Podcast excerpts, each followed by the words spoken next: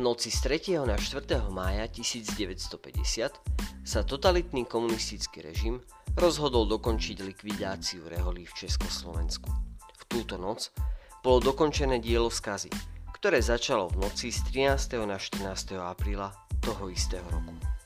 Reholné domy a kláštory boli v noci obsadené represívnymi zložkami štátu.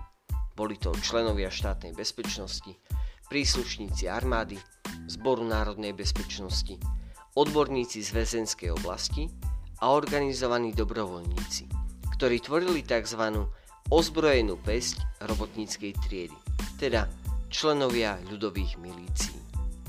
Reholníci boli prinútení opustiť svoj domov a boli vyvezení do novozriadených centralizačných a internačných kláštorov, ktoré sledovali dva ciele.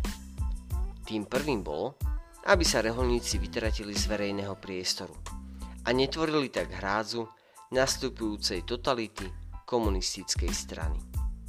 Druhým cieľom bolo preriediť rady reholníkov tým, že novici, bohoslovci, reholní bratia a mladí reholní kňazi boli oddelení od svojich starších spolubratov, ktorí sa starali o ich formáciu a pouzbudzovali ich vo vytrvalosti. Vekovo mladší reholníci tak postupne v priebehu nasledujúcich rokov prechádzali preškoľovacími strediskami a tábormi nútených prác, ktoré sa skrývali pod honosný názov Povinná vojenská služba v pomocných technických práporoch. Tieto tábory PTP boli vo svojej podstate len zhromaždiskami mužov, ktorí nutene tvorili lacnú pracovnú silu a boli vykoristovaní prospech myšlienky budovania sociálne spravodlivej bestriednej spoločnosti. Avšak presný opak bol pravdou. Starší reholníci, reholní kňazi, boli izolovaní od dorastu a mnohí z nich boli internovaní nasledujúce roky, niektorí takmer 10 rokov v pracovných táboroch. A aj po prepustení na slobodu im nebolo umožnené pôsobiť verejne v pastorácii. Jeden misijný dom spoločnosti Božieho slova v Spískom Štiavniku bol zlikvidovaný po polnoci z 13. na 14. apríla 1950. V tom čase k domu prislúchalo 59 reholníkov.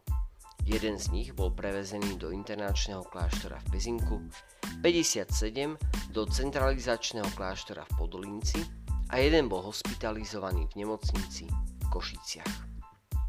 Zvyšné tri misijné domy boli zlikvidované o polnoci z 3. na 4. mája. Z misijného domu vo Vidinej boli vyvezení štyria reholníci, ktorí hnutene sústredili v centralizačnom kláštore vo Svetom Beňadiku. Z misijného domu v Nitre na Kalvárii bolo vyvezených 121 verbistov, medzi nimi pátri, reholní bratia a bohoslovci, ktorí putovali do Podolinca. Jeden do Báču a jeden bol ponechaný v nemocnici. Z misijného domu v Nitre na Zobore bolo vyvezených 33 novicov do preškoľovacieho strediska v Kostolnej pri Trenčine. Dvaja pátri a traja reholní bratia do Svetého Beňadiku a jeden páter do Báču. Jeden novic bol v nemocnici a jeden reholný brat sa nachádzal mimo komunitu.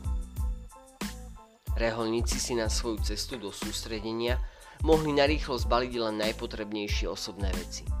Malú časť oblečenia, hygienické potreby či breviár alebo sveté písmo. Po príchode do nového kláštora často nemali ani kde a na čom spať. Posteľou sa im stali nielen madrace, ale i balíky slamy či slamou naplnené vrecia. Celkovo tak bolo na Slovensku zaistených a nútene sústredených 227 reholníkov verbistov.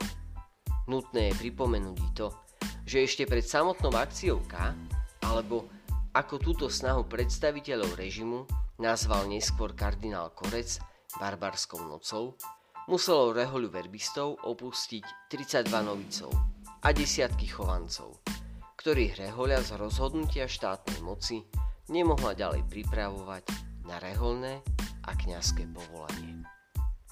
Misijné domy aj so všetkým svojim zariadením prešli do majetku štátu a stali sa miestom ničenia a rabovania. Mnohé historické a umelecké predmety boli zničené, nakoľko pre predstaviteľov režimu nepredstavovali žiadnu hodnotu. Na celom Slovensku bolo počas dvoch nocí, kedy bola hodzaj v šere noci prezentovaná moc novodobých barbarov sústredených takmer 1200 reholníkov z 15 mužských reholí, ktorí žili v 76 kláštoroch a reholných domoch. Títo boli na dlhé roky a desaťročia vytrhnutí z prostredia, pre ktoré sa rozhodli prijatím reholného povolania. Predstavitelia a reprezentanti vtedajšieho režimu sa nikdy za tieto násilnosti a represálie, za tieto svoje vedomé skutky neprávosti neospravedlnili. Napriek tomu, veľká časť reholníkov naďalej žila svoje povolanie a verila, že svojou vernosťou prekonajú momentálnu nepriazeň doby. Pamätajme na nich v modlitbe, lebo v súčasnosti už väčšina z nich nežije. Pán si ich povolal do väčšnosti a práve pre túto väčšnosť žili už tu na zemi a snažili sa nasledovať pána vo svojom povolaní reholného brata či reholného kniaza.